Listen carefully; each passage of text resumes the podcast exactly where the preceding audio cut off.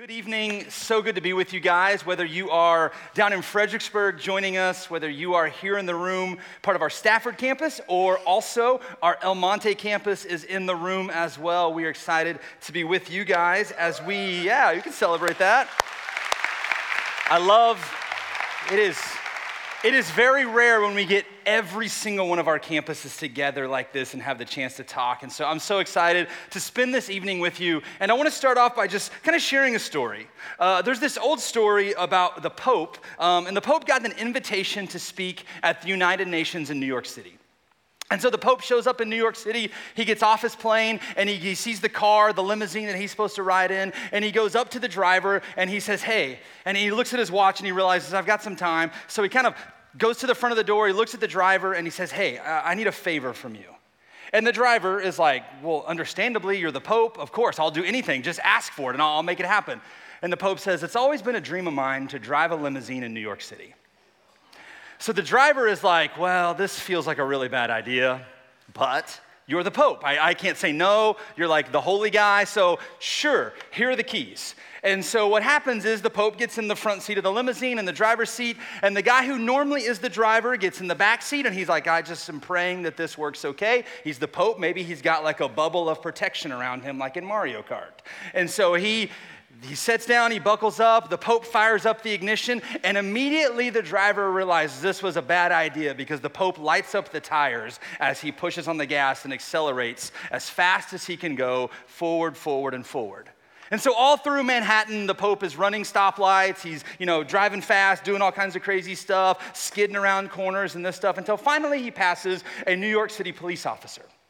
And the police officer sees this limousine just flying by, and the police officer turns on his sirens and he pulls up to it behind it, and he's like, "Pull over, sir!" And you know, the Pope pulls the car over, and the officer uh, parks behind him, and the officer tells his buddy, "I got this one. You stay in the car. I'll go give him the ticket."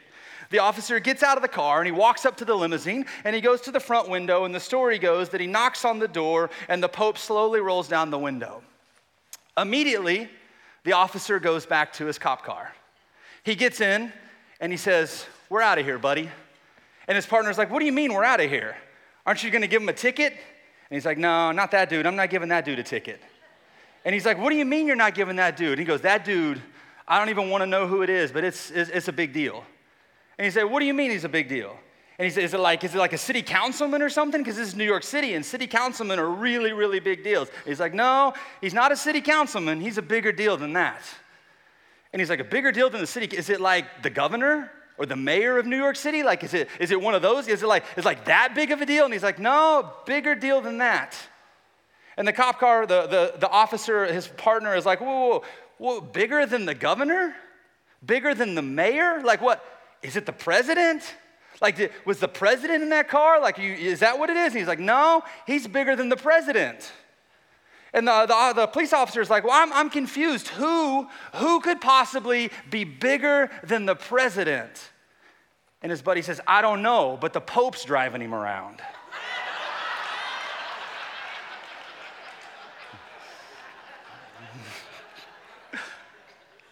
Tonight, I just want to say, you're a big deal. You're a big deal because who you have chosen to allow to drive your life. You have chosen in a culture that says, be self sufficient, do what's right for you, look out for you, be selfish, make your needs the most important thing. You have chosen to let Jesus drive your life, and in return, you have chosen to lay it down for others. And that makes you a big deal. And so tonight, what I want to do is I just want to take a little bit of time and encourage you. And I, I was told I have 15 minutes so that means I'll probably go like 20 or 25 if that's okay. Uh, I'm just kidding. But before we get there, I do want to let you know that some of you came and you're so excited because it's, it's the beginning of a new school year and it feels like there's all this excitement and this energy. And you may be in the room tonight and you're like, I can't wait to hear what's next for the Mount. I'm ready for this, this vision, this, this dream. What do we happen next? What, what are we doing? And I, I want to tell you that over the next four weeks on Sunday mornings, we're starting a series titled Together.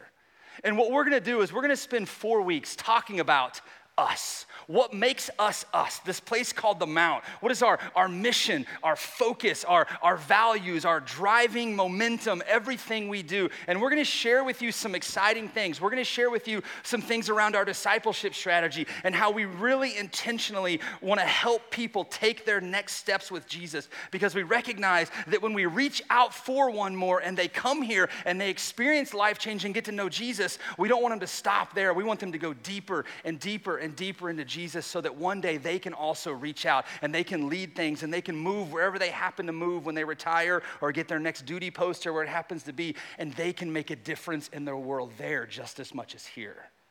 But we're also gonna be dreaming big. As a church, one of the things you're gonna hear us say over and over again this year is that we are not here to be cautious.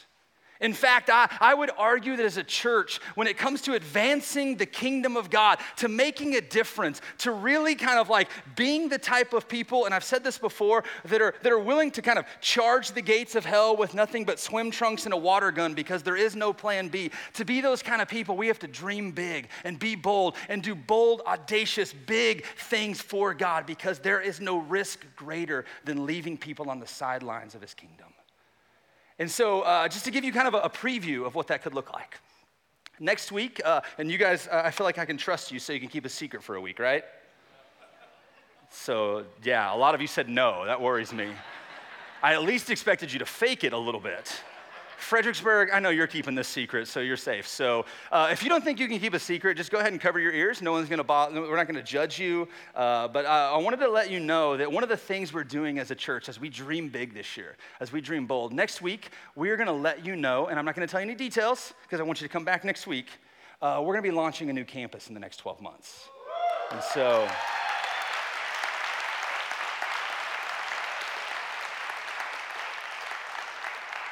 We believe with everything in us that God gave us a great commission, not a small commission.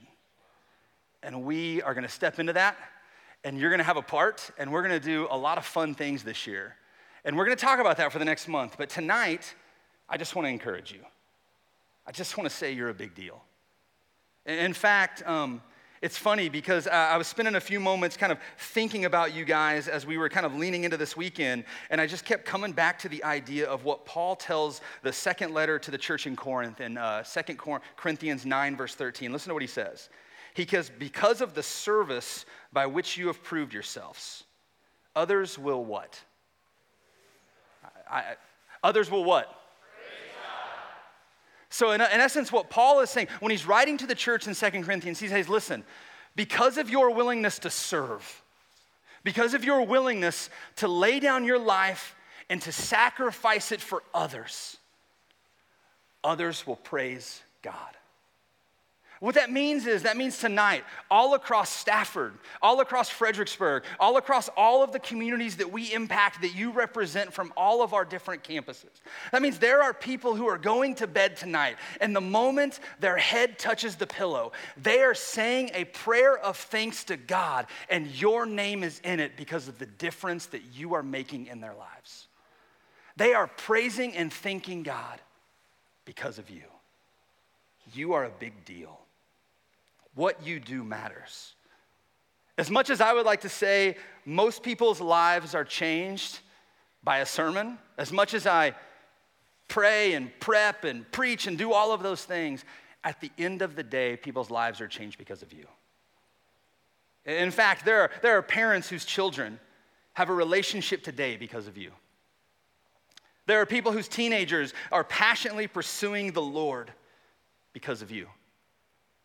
There are healthy marriages that were on the brink of divorce and they thought they couldn't go any further. And now they are thriving because of you. There are people who have been sober for months and years from whatever addiction they used to struggle with because of you. There are entire families who are worshiping and praising Jesus for generations because of you. Take Kelly from our Fredericksburg campus. Kelly is fascinating. She has been a huge part of this campus for over three years. During her time there, she's greeted, listen to this, she's greeted, she's ushered, she's taught a building real faith class, she's taught next steps, she's led a mission trip to Puerto Rico. And her, her contagious passion for Jesus, her, her willingness to kind of serve in any capacity, has ensured that countless people who have visited that campus have felt loved and seen and valued because of the way she serves week in and week out. Take Justin, who started serving on our tech team when he was 13 years old. Like, like 13 year olds don't just volunteer for things, right?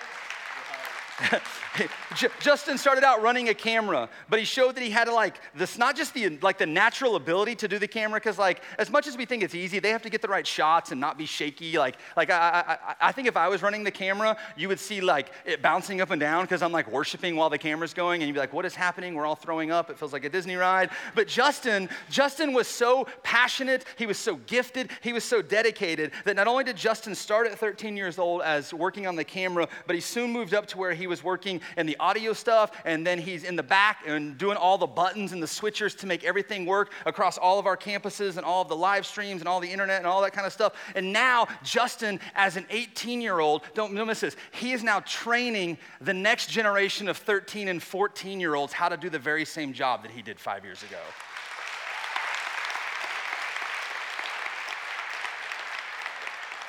A couple more. Take Rich who serves on the setup and greeter team. I love this. Rich has decided that he wants to set up with his daughter every single week. He intentionally serves and brings her with him so that when he serves, when he sets up, she can begin to realize that sacrificing your life for others matters because people need Jesus. What you do matters. Take Roberto, last one from our El Monte campus. He volunteers in guest services. And for the past few months, he has shown up every single week, early and stays late. And if you ask him why, he would say, I want to make sure that every single person who walks into our campus feels welcomed, loved, and they know that Jesus sees them and cares for them. What you do matters. What you do matters people are impacted by you. In fact, serving others or sacrificing your time, uh, your energy, and your resources is the heart of the gospel message. Jesus himself said it in Mark chapter 10, verse 42 and 45. Listen to this. He says that you know that the rulers in this world lord it over their people, and officials flaunt their authority over those under them. But among you, it will be different. Whoever wants to be a leader among you must be your what? Your servant. And whoever wants to be first among you must be the slave of everyone else. For even the Son of Man came not to be served, but to serve others and give his life as a ransom for many. This is the beauty of the local church. That every single one of you, you have decided to serve someone else. And by serving them, they are able to worship and to grow and to learn and in turn surrender their life to Jesus and then serve someone else and serve someone else. And the next thing you know, you look up and your entire family is being served by other people and everyone is growing closer to Jesus together. And new people, just like Acts chapter 2, are added to the numbers day and day in and day out. Not because the preaching, not because the worship, as fascinating and awesome as everything that happens up here is, but because the people were willingly laying down their lives to show others that they matter and they value and that that Jesus sees them. What you do matters. Why?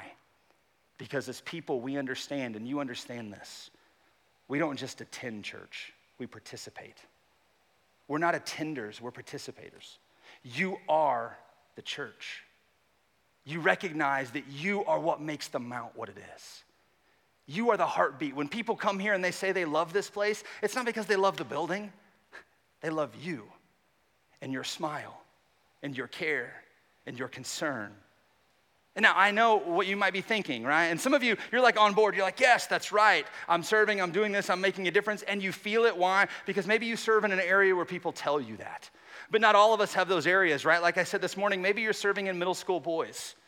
Middle school boys are not going to tell you the difference you're making in their life on a regular basis unless you help them with their Minecraft or their Fortnite or any of those kind of things. If you, if you hone their skills in those, they will thank you nonstop. But for the most part, a lot of the roles that we do, they feel like we're, am I really making a difference, right? And, and what I hear is I, I talk to people, especially people who are volunteering and maybe some of the behind the scenes roles, and they begin to say things like, Adam, you say that we make a difference for one more, but I'm just blank. I'm, I'm just like holding a door. I'm, I'm, I'm just making sure the camera is in focus.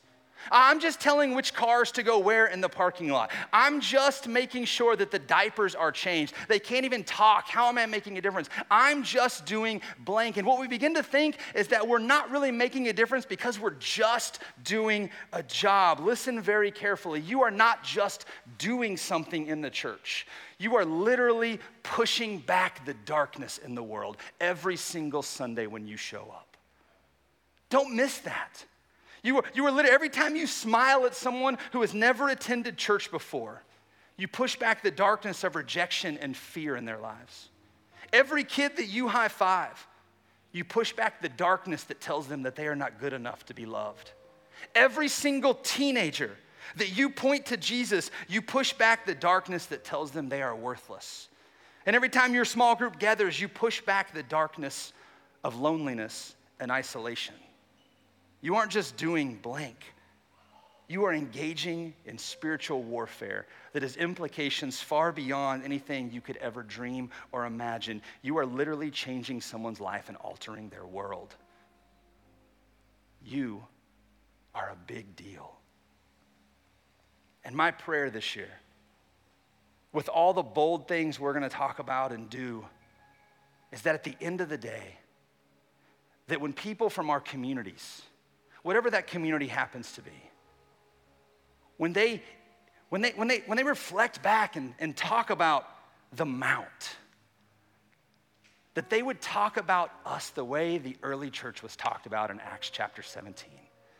Listen to what they said. It said, These people have turned the world upside down. My prayer is that we would be the type of people who, because of our willingness to lay down our lives for others, Northern Virginia, Stafford, Fredericksburg, Woodbridge, Manassas, wherever we happen to be living and watching at this time, would be different because of us. I have a quote that I keep on my computer, and I look at it every now and then, and it, it, it hit me a couple years ago and sort of like this gut check haunts, and I just want to share it with you because I, it, is, it is everything I'm praying here. The quote said, If your local church stopped existing, would your community miss you? My prayer is that if for some reason the Mount ever stopped existing, our community would feel a massive hole because you're the type of people who are turning the world upside down. So here's what we're going to do in a minute, Susan and Caleb are going to come out and they're going to tell you guys where to go and all the directions. But I want to have a moment of prayer with you guys. And so instead of me praying for you, uh, I'm going to make some of you really uncomfortable. I'm going to ask in a second you to stand up, and I'm going to ask you to find someone next to you. If you came with a spouse or a significant other, find someone else. I want you to introduce yourself, learn their name, learn, have them learn your name, find out what area they are serving in. And I want you to take turns praying for each other and for the service that they are doing this year. So go ahead, stand up, find someone, and then just in a second, find someone, and when everyone's ready, I'll tell us to start praying. And you can pray out loud, you can pray quietly, whatever you want to do.